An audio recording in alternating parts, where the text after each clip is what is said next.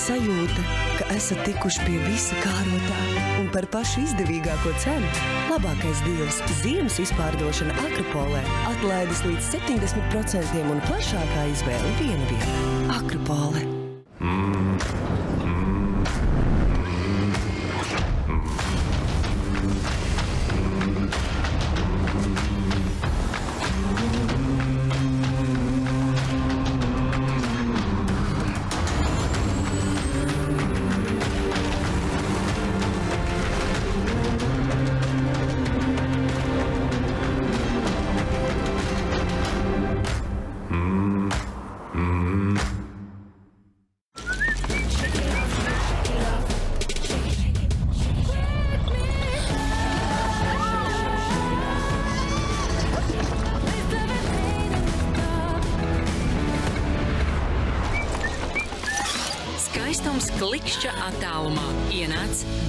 Douglas.CLV.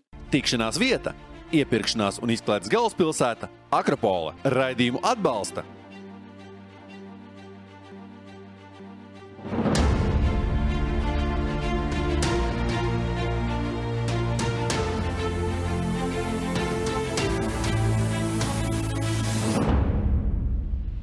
sēdi un tu skaties tā, un tu domā, tāpēc Sandim maksā tos miljonus. Tu vienkārši redzi to, to, to cilvēku spēli, to līmeni, ja tu domā līdzi, kā un skaties, nu, ka tu zini, ka tu tā, ne, tu tā īsti neesi bijis tajā līmenī. Pretstats Vorobjovs čempionāts Rīgā. Sapulcē tu nevarēji smaidīt. Oh. Tev nevarēja, nu, pat maziņš vaips, ka tu smaidi. Ja? Es turēju lidmašīnu, un Kiro saka, palaižiet mani, es tikšu lidmašīnā, es jūs viņus aizturēšu, mēs visi tiksim iekšā. Kirovs ieiet iekšā, durvis aiztaisa, Kirovs uz. Un piec pats kur prom. tas bija. Tā laikā nu, tā, tā pati iedzeršana, ja? tas ir kaut kas kopīgs. Tas ir kaut kas kolektīvs sēdi saliedēšanas pie tā galda un, un nav jau. Un tikai saprotu, viņš tā kā bija Kirovam eh, Lipanam prasījis. Nu, Te tev vajadzētu apmaksāt komandas pasākumu, un Kirovs esot teicis, nē, nu, bet nu, mēs aizbraucām, un kura vienkārši pie, piestādīja viņam rēķinu. Jā, beig, beigās. Un, Čeku atdevu, jā, atdeva čeku, nu, tā kā dara, ko grib, nu, tas ir uz, uz Latviju. Jā. samet kājām gaisā un jau uz ņaudas nost. Jā, to te veču un nabagu. Kalmuts saka, palaid viņu vaļā, tas ir konsuls.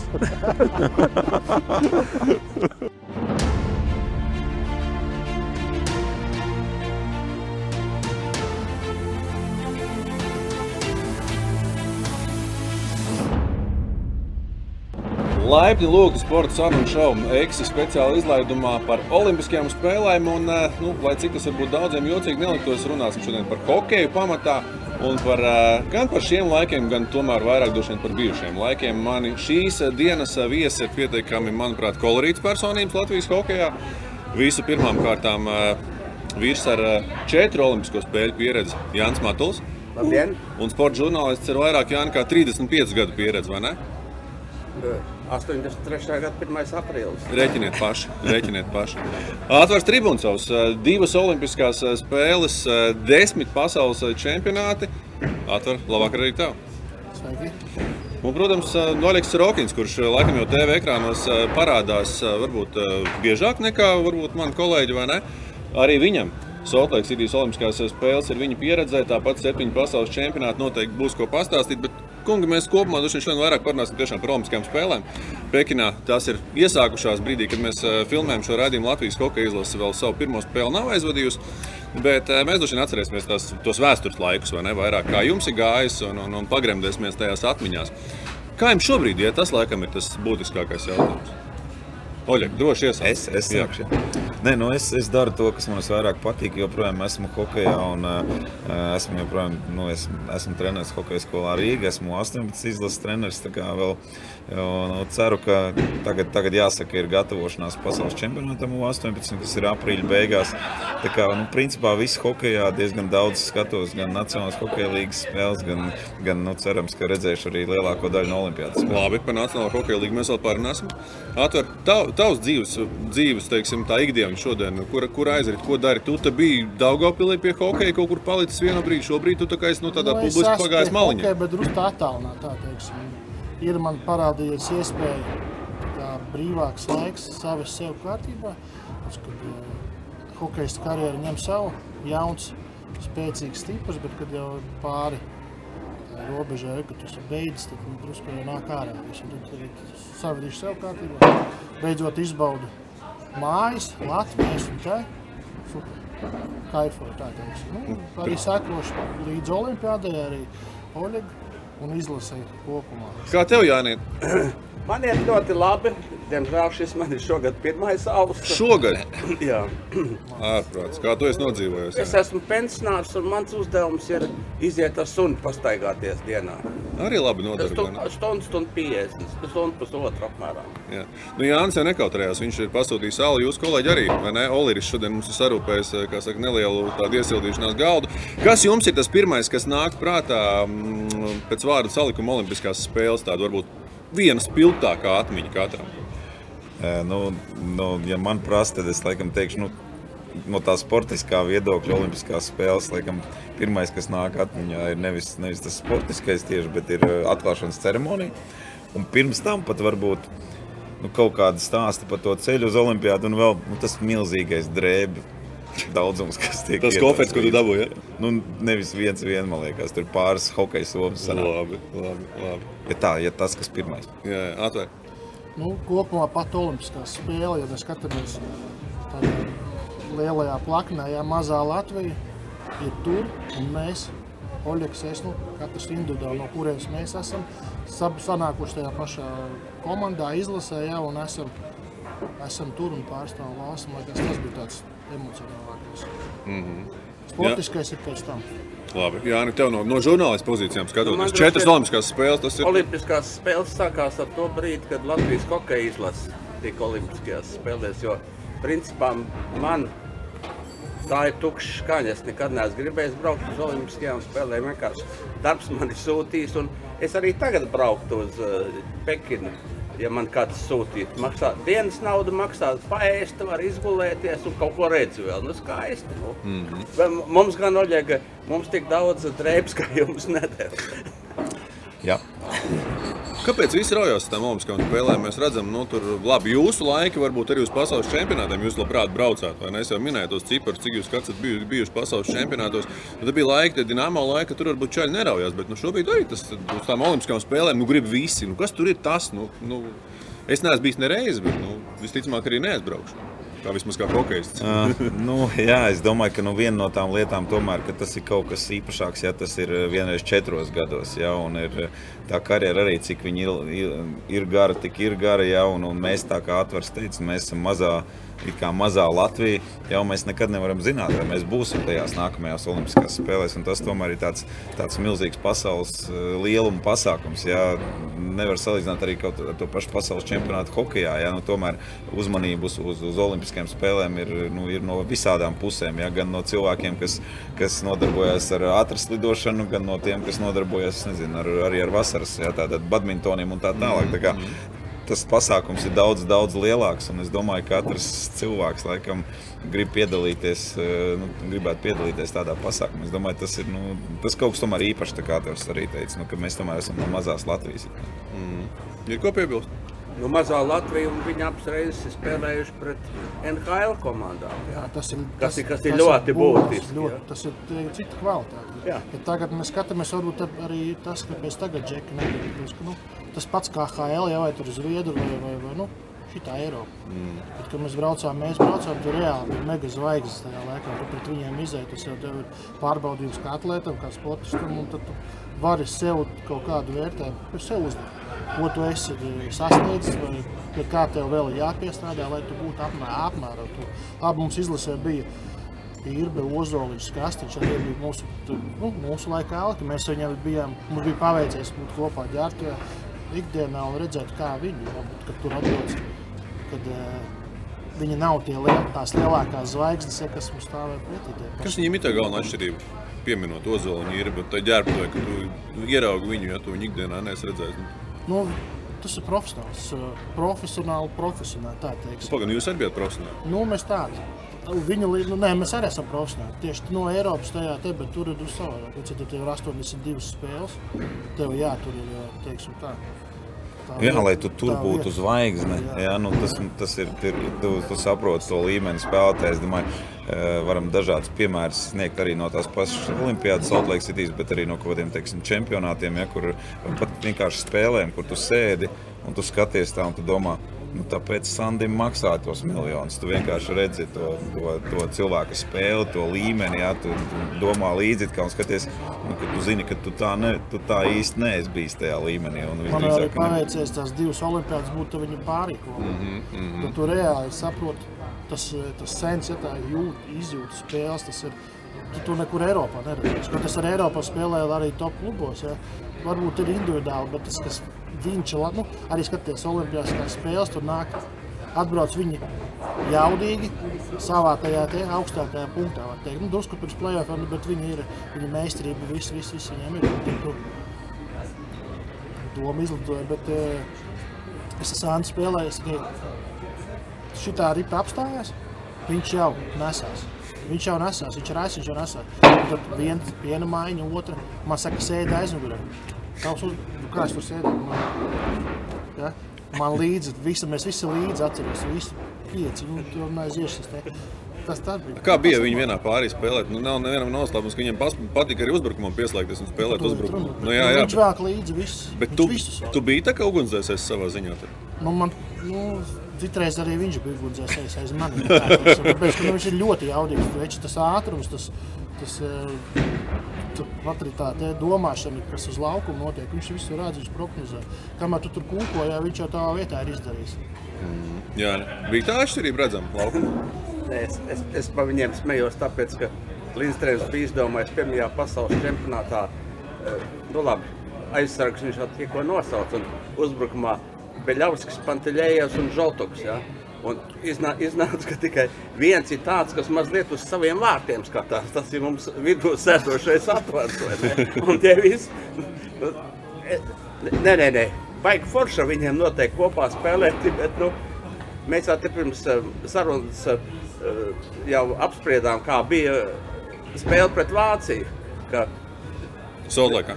nē. Jau Karlstadē, ka Pasaules čempionāts. liela daļa spēlētāji bija kaut ko pārpratuši. ja, Un laikam atklāts viens pats palika pret trim vāciešiem. Kaut kas tāds bija. Kas tik nav bijis? Ja? Kas tik nav bijis īstenībā, bet nu, skaidrs, ka tas, tas viena lieta ir profesionālisms, otra lieta ir tas jau tā aura, kas ir spēlētājiem, kad ienāk iekšā tajā ģērbtuvē. Zini, kā nu, tāds Sergejs Žoltaks, Artūrs Irbija, nu, tas ir pirmkārt tā, ir, tu, tu jūti, ka tev nu, tur nav varianti, ja, ka tu izrādi cieņu viņam kā, kā atlētam. Ja. Otra lieta, ka nu, visi viņi bija uh, forši čaļi. Ja. Nu, gan Sergejs, gan, gan Arča, gan, gan Sandis, ja katrs varbūt nedaudz savādāks. Ja. Kāži arī, kāži. Un kāži, jā, protams, pilnīgi Kāds noteikti. vispār, vispār mūsējais. ja Tas ir, ja tie Jā. ir tādi drusku vecāki tālāk, tad eh, Kāža bija 74. gadu. Jā. Nu, tuvāk mums. Viņš ir vienkāršāk, tu varēji viņu arī apracīt. Viņš to arī pastāstīja pie Sandra. Tā, nu, nē, tā bija prasīta, tāpēc, ka viņam arī nebija laika. Viņam tu, tu visu arī izlasījis tajās intervijās, ko jā, Jānis prasa. Bet, eh, Jā, Kāžu tev viss bija nu, uzzinājis. Ja? Kāžam tur kaut kāds vingrinājums, kāža tur kaut kur, nu, metienu tehniku, kur. Ir kaut kāds spilgts padomu vai kaut kādas spilgtas frāzes, kas ir palikušas atmiņā. ir. Nu, nu. Nu, Padalies ar pāris. Ne jau tieši padomā, kā, stūri, mest, kā iet stūrī, ja, kā turēt. Nu, tagad, ko tagad Hartlīs mācīja izlasē, ja? A Tu jau kāži, kā, nu, kāpēc garāk, kā kājām jāstāv, kā jāstāv ķermenim, kāpēc jāiet tur, kāpēc nav, kāpēc nav jāstāv. Kāpēc, nu, tu to, protams, arī akumulē to, ko tu esi savā nu, karjerā darījis. Kad tu redzi to cilvēku, tas, nu, 82 spēles tādā līmenī, tas ir, tā ir pieredze nenormālā. Es Un, domāju. uh, starp citu, runājot par Kārli, atceries, man liekas, tas bija pirmo reizi, kad mēs vispār kaut ko tādu uzzinājām. Ja, ka atbrauc Kārlis, viņam divas nūjas un abas dažādas. Ja, un, tu, un, tu, un tu sāc, un tu saki, kas, kas tāds ir? Viņš saka, nu, kā šis man ir priekš mazākuma un šis man ir priekš spēle. Un tu sāc domāt, cik, cik smalks tas hokejs īstenībā ir. Ja? Ka viņš zina, ka viņam tur mazākumā vajag to rīpu izlidināt ārā no zonas, ja? vai ka viņam tur vienādos sastāvos arī tur daudz ir čipi pa bortu stiklā, ja? lai tā ripa uzlikt ir tā tā tā nu, pastāst. Nu, gan liekums, gan varbūt lāpstīņas garums. Ja, un, un es, es pats, piemēram, nekad mūžā neesmu spēlējis ar divām dažādām nūjām. Ja, nu, nekad, un arī pēc tam, kad es ieraudzīju viņu nūju, es nespēlēju divām dažādām nūjām. Bet, bet princips tāds, ka tu apzinājies to, kurā, kādā līmenī tie spēlētāji teiksim, domā, spēlē, un ne jau viņš viens tā dara noteikti. Ja? Ne jau viņš viens tur noteikti ir vairāk tādu, kas ir. Un, nu, tā domāšana par to spēli ja, tā, tā, nu, ļoti interesanti tādā ziņā. Noteikti. Nu, es gribu grib viņus uz zemi dabūt atpakaļ. Un... Es atceros, ka Vilnis Baltiņš teica 2002. gadā, viņš nu, atbrauc uz Ozoliņš no tās taļa. Viņam visa soma slapja ir. Nu, kā, nu, viņš ir tikko nospēlējis NHL spēli un uh, atbrauc uz, uz izlasi. Ja, kā, nu, nu, tomēr tas, tās 82 spēles, tas ir ārprātīgs darbs, ko mēs droši vien, uh, nu, ko es nespēju iedomāties. Atvars ar Oļegu varbūt spēja tā daudz maz iedomāties. Nu, mēs to varam pārnest uz Zolīti, ja tu spēlētu. Ja? Mēnesis, dienu. Dien, dienā. Saprotu, ja tas līmenis ir. Esat domājuši, kādas vispār teiksim, jūsu karjerā ir atstājušas teiksim, ietekmi, kāda bija uz Olimpiskām spēlēm? Nu, vispār lieliem turnīriem, ja mēs skatāmies, ir tā, ka var teikt, nu, viens, viens liels turnīrs, pakāpiem varbūt viņš nostas pasaules čempionātiem, kur tas čempions un tas man iedeva kaut kādu atspērienu pēc tam karjerā. Vai, vai, ne, vai ne, nav tā? Nenotiek tā. Nu, es jau minēju to, ka tu, ja tu spēlē pret NHL zvaigznēm, tad tu jā, jā, jā, sev, tieši tā. sevi izpildīt. Mm. Tad tu saproti to, ka uh, nevar tā hihihaha. Agrāk mūsu laikā tur tie trenēties, hihihaha, netrenēties, netrenēt, netrenēt. Tā nevar. Ja tas netrenējies, tas arī mums pierādījās pēc tam Turīnā. Kad aizbraucējiem bez sava cits sastāvs. Jā, mm. Tie, kas bija trenējušies, ka apzinājās, pret ko tu būsi. Tāpēc, ka tie, kas bija iepriekšējā olimpiādē, savā laikā saprata, ka tu nebūsi spēlīgs. Ja? Un mēs aizbraucām, ka tev Sundins, Forsbergs pret iznāk, ka tur sāk tev vazāt. Vai tie paši Slovāki, kad man divi pret vienu izgāja Zedniks ar to Hosu, es vispār nesaprotu. Tik ātri viss notiek, bet es arī es sev gatavoju. Es biju toreiz Zviedrijā un es zināju, ko tie Zviedri nozīmē. Reāls gāju papildus. Mm. Man liekas, man uh, Herberts Vasiljovs, viņu jau runāja, mēs šodien vai vakar runājām par to. Viņš saka, viņš saka, tā ir vienīgā spēle manā karjerā, es vispār nepieskārāmies ripai pret tāds nu, tas, Viņi jau mums pažēl. Viņš saka, tā, jā, viņš saka, tas rezultāts bija labākais, kas varēja būt. Seši, jā. Jā, viņš, teica, viņš teica, tā bija vienīgā spēle mūžā, kad mēs vispār ripai nepieskārāmies. Mm. Nu, viņš saka, tā, tā drausmīgākais, kas bija. Bet, nu, es domāju arī, Atvars saka, zin, kā tas tā būšana Olimpijādē, tu apzinājies, ka tu spēlēsi pret labākajiem, un ka tu īstenībā tev ir lepnums arī par sevi, Nu, ka tu tur esi bijis, ka tu to esi sasniedzis. Ne jau tāpatās, ja tas tev ir lepnums par to, ka tu tur esi bijis. Jā, man tur es tur varu stāstīt par kaut kādām savām lietām, jā, atveram tomēr tā olimpiskā arī tā, teiksim, tā viņa paša, tās gan, gan, gan loma, gan viss daudz lielāka. Pa manējā bija, jā, man tas ir baigā nožēla, ka man tāda loma nebija, jā, ka tur iekrīt viss. Bet, nu, sākums, jebkurā gadījumā, laikam mums visiem ir, ja neviens nesāk ar olimpiskām spēlēm, visi mēs sākām ar to, ka mēs gribam tikt izlasē uz pasaules čempionātu, jā, un ar to viss sākās. Un, Man jau vispār bija tā, ka es eh, man liekas, gadu iepriekš tikai arī pirmo reizi aizbraucu uz pasaules čempionātu. Ja, man, man otrais gads bija, un otrais gads bija šī olimpiāda. Ja, un, un, un, tas man noteikti bija tāds īpašs. Varbūt es tikko tiku uz pasaules čempionu, tagad es sāku spēlēt kaut kādā labākā līgā, un man olimpiāda nu, viss super kolosāli. Ja, bet, uh, Es tāpat laikā vienmēr uz to situāciju skatos, ka nu, es esmu lepns, ka es tur biju, bet tāpat laikā es apzinos, ka nu, es nespēlēju to, to galveno lomu vai, vai vienu no tām lomām. Un tas man tas man kā bija iekšā, nu, tas man iekšā kā kremt. Jo, nu, man grib, ja labi, mēs pasaules čempionātos arī esam spēlējuši pret labākajiem spēlētājiem jā, pasaulē, daudzreiz ir bijušas tiešām tādas izlases, kad ir. Bet, nu, vienalga, olimpiāda ir, tas ir kaut kas īpašs. Tas ir reti un ir retāk nekā pasaules čempionāts. Oļeg, pirms 2002. gada olimpiādas man bija baigā problēma. Man vajadzēja interviju no tevis vai labiņu. Kur jūs bijāt? Permā vai kur Jā, jūs bijāt? Permā. Un, līdz, līdz tam bieži vien bija noticis tā, ka tam, kur es, kuram es piezvanu, ka tas izkrīt no sastāvā. Es nezinu, kur es sazvanīju tev vai Laviņu, bet man tik sūdīgi bija ap dušu, tad atkal es kādu no sastāvā. Ja? Nu, klausies, nu tad ir jāstāsta. Tas, tas, tas nebija tālu no patiesības. Ja? Tā kā mēs ar eh, Laviņu braucām mājās no tās fermas, nu, tas bija kaut kāds ārprāts. Jo, nu, uh, trīs dienas pirms, man liekas, mums bija nopirkts tās biļetes, un mēs tagad braucam mājās, un mēs lidojam caur Sanktpēterburgu. Tur bija kaut kā tā, ka nu, tā lidošana tur bija grūtā, un es biju sarunājis, ka man bračka atbrauc uz Narvu. Pakaļ ar mašīnu, ka mēs tur no Sanktpēterburgas ātri līdz turienam, mēs esam mājās, jo mums tur vajag vēl tās somas un visu kaut ko savā. Un mēs tagad braucam uz to Pēterburgu, atlidojām, viss kārtībā. Tur braucam, paņemam taksi, braucam uz to nāru. Pirmkārt, taksis ziema, reāli ziema. Viņš nu, mauc uz, viņš mauc uz 120, nu jā, viņš mauc uz 120. Un tu reāli tur zini, ka viņam ir vasaras riepas. Reāli viņam ir vasaras riepas, tur tie 200 km no Pēterburgas līdz, līdz robežai. Un viņš mauc un vasaras riepas, un mēs viņam sakām, tu nomet ātrumu. Viņš, viņš tāds kaut ko man, viņš, viņš, viņš visu laiku tā brauc, viņš, mēs nekur nesteidzamies. Tā kā viss kā viņš nomet uz 90, paiet 2 minūtes, viņš atkal mauc. Un var sakot, galā mēs tikām. Bet trakākais bija tas, ka mēs tagad ejam pāri, un mums nav noformēti vispār kaut kādi dokumenti ka mēs vispār tajā pirmā spēlējam, ka mums ir dzīvošanas atļauja Krievijā. Zinām, kā tur tie visi tie paraksti tur vienmēr ir tādā Un mēs vienkārši šokā un mūsu sūta atpakaļ uz uh, Sanktpēterburgu. Nezinu, ejiet uz vēstniecību. Nu, paldies Dievam, ka ir darba diena. Ja? Un mēs tur kaut kā caur Latviju, caur visu tur dabūjām. Beig, beigās atbraucām jau tur principā dienu pirms uh, vakarā. Es atceros, vakarā aizgāju, dabūju tās drēbes, un nākamā dienā bija jādo. Tā kā jā, nebija tālu no tā. tā kā es, man būtu divi zaļi, divi zaļi, ja viens šāviens būtu bijuši. nu, jā. Oļeg, bet tas laiks bija tā, ka, nu, varēja tavā vietā kāds cits arī tapt paņemts, ne? Uh, nezinu, es jau gribētu teikt, es gribētu teikt, ka es ceru, ka nē. Es, es teiktu, nu, man liekas, uz to kaut kādu brīdi bija tāda sajūta, ka, nu, nezinu, varbūt mums tās pauģis mēs bija ienācis tiešām tur, nu, gan Matīcins arī vēl brauca, jau uz Olimpijānu tā tālāk. Nu, kaut kā tā laikam bija, nu, tomēr spēlēja arī tajā Krievijas augstu, nu, Krievijas augstākajā līgā tajā brīdī. Ja? Un likās, ka nu, tomēr laikam, es kaut kādā brīdī nu, ielicu tajā izlasē uz to brīdi. Un, nu, nebija tā, ka es domāju, ka mani baigi nepaņems. Ja? Nu, laikam, laikam kaut kā jau tas saziņa bija, pirms tam bija tie turnīri, kaut kāda, nu, laikam jau bija skaidrs, ka tā kā vajadzētu būt tajā izlasē. Ir atšķirība tajā, tajā cīņā par to vietu sastāvu, vai tu brauc pirms, pirms spēlēm, vai tu brauc uz čempionu. Tur to, to arī jūtu, vai ne?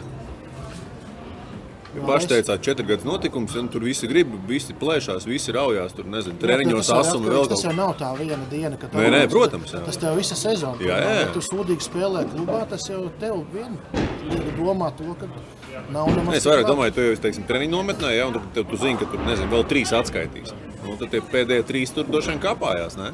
Gan laukumā, gan ārpus. Viņi atstās uz par diviem cilvēkiem. Viņu tur lieka nesauc. Jā, zināmā kā, un arī mums tur, man liekas, mums vispār nebija treniņa nometne. Pirms Saltlēka mums principā bija tā, ka nu, mums ir šis novembra, uzreiz, ir novembra pārtraukums, ir decembra pārtraukums, un tur jau principā viss izkristalizējās. Domāju, tur, nu, tur vienkārši mēs sabraucām tajā brīdī. Uz, es saku, kā mēs dienu pirms atbraucām. Principā tā tad viss bija skaidrs, ka tu esi paņemts, ok, ja tu esi vesels, tad brauc, ja Matovs tev pazvan. Bet baidies, bet, bet, baidies, bet ja nav, nepat, tā viss.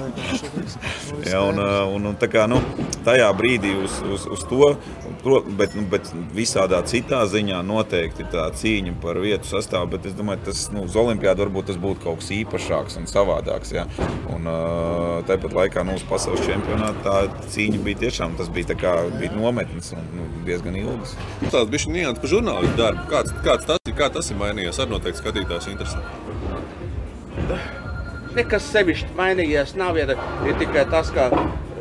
Nu, salīdzinājumā ar šo gadu tur ir krietni mainījies. Visi tie ierobežojumi, viss tas, nē, bet tas nē, kaut nē, kas savādāks. Nu, jā, nu es, es šogad neesmu bijis. Jā, jā. Bet, nu, interesants lietas tādas bija, ka tās tehnoloģijas ienāca. Ja, ka, mm, 98. gadā, nē, 98. gadā jau es rakstīju uz datoru, un mēs sūtījām kā e-mail datus uz um, Rīgu.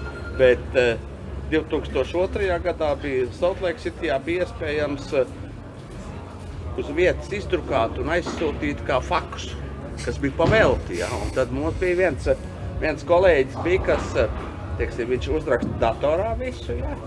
Izdrukā faksu un aizsūta aizsūt faksu uz Rīgu. Un Rīgā kaut, kaut kāda duraka ņem un pārakst. Ja, jo, nu, duraka. nu, nezinu, es, es nezinu, cik tur bija. Nu, varbūt kaut kādi 5 eiro, 5 dolāri tas maksā vai ko. Nu, bet... tas ar smartphone bija vai nebija tajā laikā? Bildes, mēs tagad sākam domāt, ka mums telefonu nevarēs apgūt. Nē, man liekas, ka... Otrā gadā diezgan vai ne? Fotoaparātā fotografē. Es, es, es zinu, ka bija iespējams. Man bija fotoaparāts, jā, man arī bija fotoaparāts. Tur bija puš sēdē, tur pāris rindas augšā. Nu, jā, bet es domāju, tā tiešām tā atšķirība tagad ir tā, ka nu, tie NHL spēlētāji īsti nav. Ja kaut kādos, nu šogad vispār, ko mēs varam runāt, ja daudz, daudzos sporta veidos varbūt kaut kur nav labākie, vienkārši tāpēc, ka viņi saslimuši ar covid. Ja, un, un, tā ir tā lieta, ka ja tev, nu, man liekas, ka sportistam ir svarīgi, ka tu tomēr uzvari starp labākajiem. Ja? Jo, protams, būs, būs forši, ka tu dabūsi to zeltu, tu uzvarēsi un varbūt nebūs labākie. Bet eh, tāds pilns gandarījums ir tikai tad, kad tu uzvari nu, tiešām pret to spēcīgāko. Un es domāju, tas, tas, ir, tas ir tas, kas varbūt tās kaut kādās noteikti hokeja tas iztrūks. Noteikti to iztrūks. Ja? Jā, protams, uzreiz parādās kādam tur iespējas un tā tālāk. Bet eh, nu, gandarījums ir tomēr, ka tu labāk tu zaudē spēcīgākam un tu apzinājies, ka jā, Nu, protams, spēcīgāks nekā. protams. Atvārdu gandarījums ir par 3-3 pret ASV. Klausies, bet zini, kas vēl zīmīgi bija 3-3 ASV. Un tu goliem met netīšām. Nu, tur nu, teiksim, tā netīšām. Klausies, es, Herberts Vasiljevs un Saša Niživs. Viena trenera audzēkne, Edmunds Vasiljevs, gribētu par to atgādināt arī, kad bija trenerim zvaigžņu stundu, un es saku, arī tagad sev kā trenerim, tas ir ā, super tāda, nu, tas moments, ja, kad trīs tev audzēkņi Olimpiskās spēlēs vienā spēlē iesaka trīs golus. Tas ir cepuri nost. Un super treneris bija mums vēlreiz. Paldies viņam par šo. Ko viņš ir mūsos ielicis, viņu to pacietību. Viņš arī pats bija meistars, viņš bija junior čempions, ja? PSS. Jā, jā, viņš bija viltīgais Bet, spēlētājs. nu, slidojums, tehnika, tas ir. Helmuts un pēc tam laikam gāja Edmunds, otrs ir pēc Nu, apmēram. Jā. Jā. Oļie, bet, tu, bet tu atceries ar Solteiku, ka mūsu NHL-ieši katrs nospēlēja pa vienai spēlē tikai. Kaža vienu, Arča vienu un Sands vienu. Jo viņi jau bija izlaisti no tā sava aploka tikai. Tajā brīdī, kad viņam nebija tur spēles. Un Arčs tak tur vēl taisīja lielu troksni un, un gribēja no Harikānas beigt uz Olimpiskajām spēlēm, bet tad viņam tur teica, ka viņi vispār diskvalificēs un viņš netiks pat uz to spēli, uz kuru viņš drīkst braukt. Nu, jā, protams, tā kā, tāpat kā es tagad saku, un jebkurā gadījumā tas ir notikums. Arī tā Jā, jā, jā, komanda, jā. kas vinnēs, eh, tas vienalga ir notikums, un tu nekad, to, nu, tu nekad neaizmirsīsi to notikumu. Jā, un, un, un, un es domāju, ka tā, tas tieši tāpat ir, tieši tāpat ir šeit. Tu jūti to gandarījumu, ka tu tur esi bijis, ka tu esi izcīnījis vispār savu vietu. Pēc tam jau kā tu tur pret ko tu spēlē, tas ir ļoti svarīgi, un tev gribās spēlēt pret labākajiem. Bet pirmais gandarījums ir tas, ka tu vispār izcīni to vietu ar savu spēli, jo tas jau nav tā, ka tev to iedod vienkārši. Ja? Nu, un, un, un tas, tas, tas, ir tas, tas ir tas patīkamais. Un, Un un, es, es šodien tā kā mēģināju atcerēties, protams, nevarēju atcerēties. Mūsu sarunas biedrs bija tas, kurš uztaisīja sešas, sešas ar Slovākiju. Ja, nu, kaut kādā 48. minūtē tas noticis. Jā, bet tas bija, nu, tā bija Sandis, tad tā viņa spēle bija. Tas ir, es saku, tā, tā, tā doma. Vairāk tā- metālmetiens tas Klausies. bijis. Sestā, nu, tas bija bija vairāk. Kašiņš izvīst stāvēja vārtam priekšā. To es visu, tas viss ir klasika. pirmoreiz dzīvē. Klausies, Sandis stāv. Sandis stāv uz labā borta, šitā te rips starp kājām. Un stāv. Bet viņš jau var atdot. Es viņam pēc tam prasīju, viņš, nu, protams, viņš man no nērtās tādu piespēli atdot, tā kā mūsējā māk, nemāk atdot no ērtās. Nu, kas man tikai palika? Paņem ušā, viss saša priekšā, augšējais stūris gols. Es tam Sanģa prasu, Sanģa, ko tu tur stāv domā? Viņš tas saka, stāv, saka, četri tur stāv, kur piektais, kur piektais. Ja domājies, viņš tajā, te, burtiski tās simt, simtdaļas, viņš es domā tā, ā, tur neviena nav. Nē, man to nesliek. Reku zelta, reku zelta, zelta, kā saka, citāts, vai ne? Nu, tāds, ko es prasīju pirms brīža, kas ir tā atmiņa kaut kāda, vai ne? Reku? Vēl viena mums ir pirms vāciešiem, tur, protams, tas arī, kā mēs lejā runājam, ko nevar atklāt, bet mums bija tā, ka eh, es esmu... Eksos visu var stāstīt. Mums neviens neskatās. Nu, Neviens 14 kameras, 16 telefoni, neviens ir 20 mikrofoni. Uh, istabā sākumā Sāna dzīvoja. Sāna projām, man tā kā es tur, un tad uh, Arčēn brauc. Es kaut kā tur, kas vai kas bija, nezinu, ar Amerikā taisās no apakšloga no augšas. Priekšā šitā žalūzes mm -hmm, bija. Mm -hmm.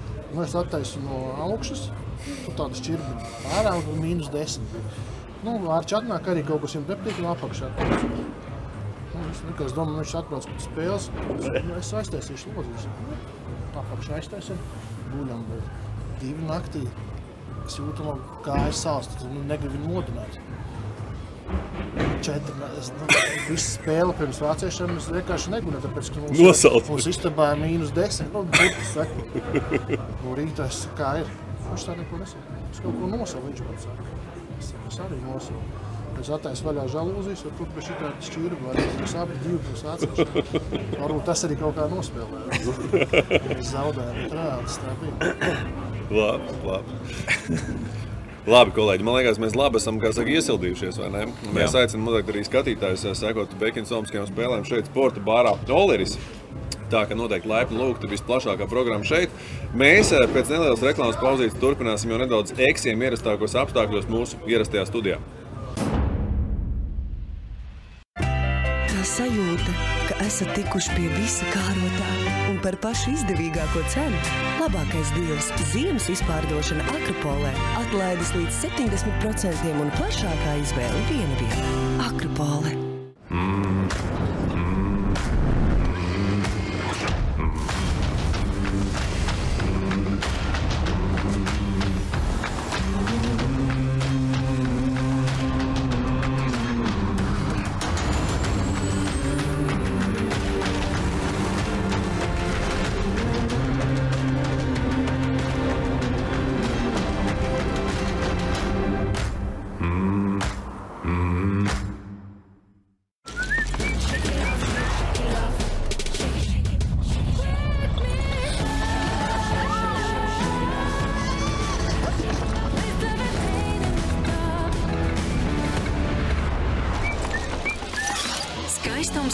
Klikšķa attālumā ienāc Douglas.CLV.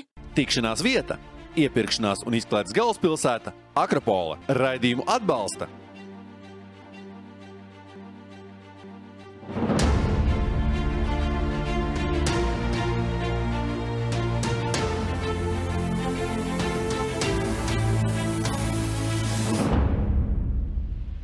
Sporta sarunu šovu īpašā epizode turpinās. Īpašā epizode par Olimpiskajām spēlēm ar ex-hokeistiem Oļegu Sarokinu, Atvaru Tribūnu savu un joprojām aktīvu ne ex-sporta žurnālistu Jānis Matu.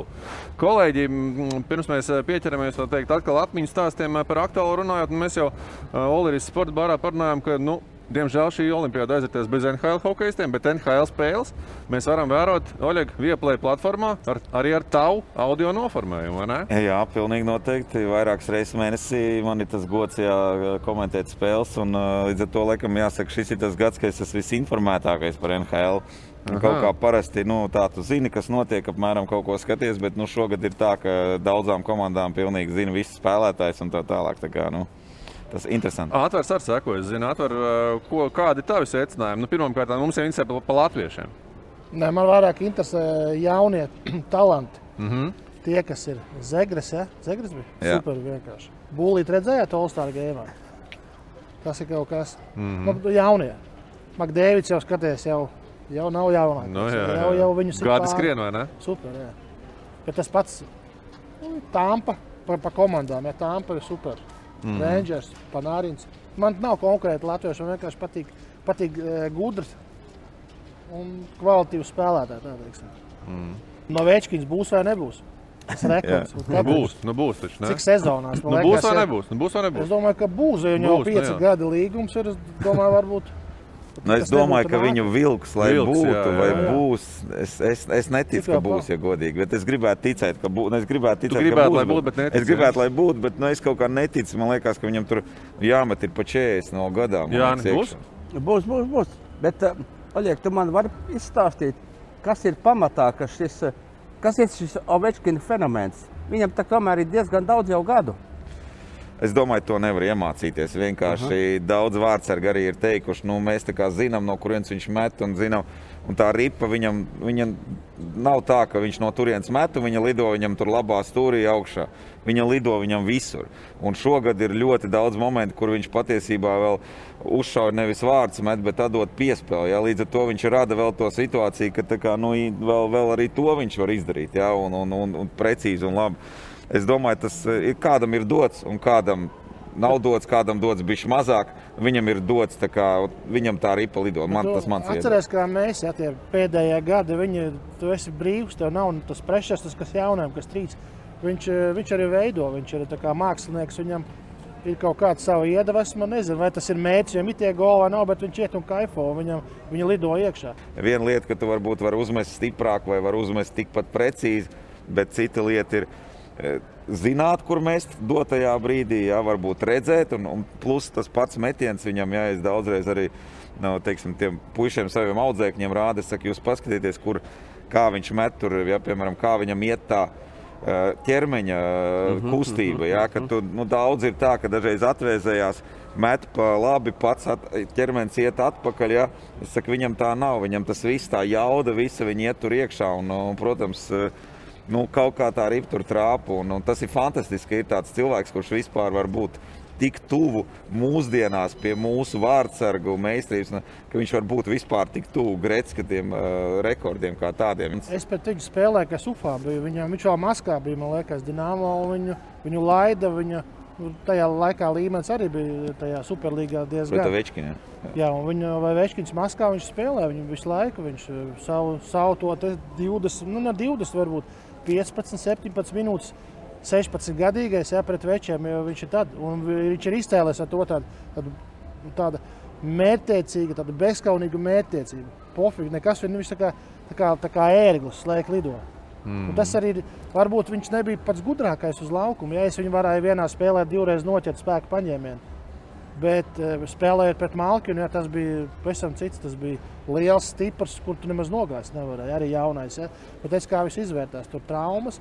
Tad viņš kā, kā tanks iet. Viņš arī ir moči. Viņš tā nav, ka viņš superzvaigznes nevienu nēst. Viņš arī skrien atpakaļ un pa ko mēs runājam. Fenomens, tas ir reāls fenomens. NHL hokeja vieplēt platformā kopā ar Oļegu Sorokinu. Laikam tā mēs varam teikt. Un ne tikai, ne? Jā, ne tikai. Pilnīgi noteikti. Jā, par um, olimpiskajām spēlēm paturpināt. Mēs tā pietiekami labi iesākām. Uh, es gribu uzspēlēt tādu varbūt nedaudz spēli. Es jums saku atslēgas vārdus, un jūs vienkārši mēģināt atcerēties kaut kādu tādu varbūt spilgtu atmiņu. Ja? Uh, atklāšanas ceremonija Olimpiskajās spēlēs. Jā, iesāc tu. Džordžs Bušs ierodās ar madāmu, un man pusstundu ir jāsaust kāpjot kalnā. Saltlake City, ja? Jā, Saltlake City, jo viss ir apturēts. Jo es varbūt terorists esmu. Un tad es aizēju uz to stadionu, Tur veids zeķelē briesmīgi. Uh, un tad es sapratu, ka es atklāšanas ceremonijas stadionā varu skatīties tikai tad, ja es esmu prezidenta ložā, ja tur ir vēl uh, televizors, kurā es to visu redzu, nu, un siltie ēdieni un dzērieni. Mm -hmm. Tā ir drīzāk varbūt tiešām oponēšana Jānim, bet uh, no vienas puses es nezinu to Jāņa bildi. Viņš sēdēja tribīnēs. Mēs Nē, es ienā... varēju staigāt. Nu, varbūt staigāju pa tribīnēm. Mēs, eh, mēs ienācām arēnā tad, kad pasaka Latvija. Un, man liekas, tas ir, tas ir kaut kas fantastisks. Tas ir skudriņš pa visu ķermeni. Tas ir, tas ir lepnums par sevi, par savu valsti, par savu ģimeni un tā tālāk. Es domāju, tas ir fantastisks notikums. Un jebkuram cilvēkam, sportistam, kurš eh, brauc uz olimpiādu, es uzskatu, ka ir jāmēģina ar visiem spēkiem aiziet uz, eh, uz nu, atklāšanas ceremoniju, izjust eh, šo brīdi. Man liekas, pat tad, ja viņam nākamajā dienā ir spēle, starts vai kas, nu, man liekas, ka tas ir. Tas ir jāmāk, jāmāk tā tad noskaņoties šim startam, jāizdomā, ko darīšu tālāk. Bet man liekas, ka atklāšanas ceremonija tas ir kaut kas īpašs un tas ir jāizbauda. Man liekas, tas bija fantastiski. Mm -hmm. Kā ir ar tiem treneriem? Viņiem tur arī stress. Nu, tā nākamā dienā tā pirmā spēle. Tur, tas, tas arī viņiem vienmēr ir jautājums. Laist, nelaist, jūs tur, jūs tur droši vien gribat vai nē. No? Tā arī bija.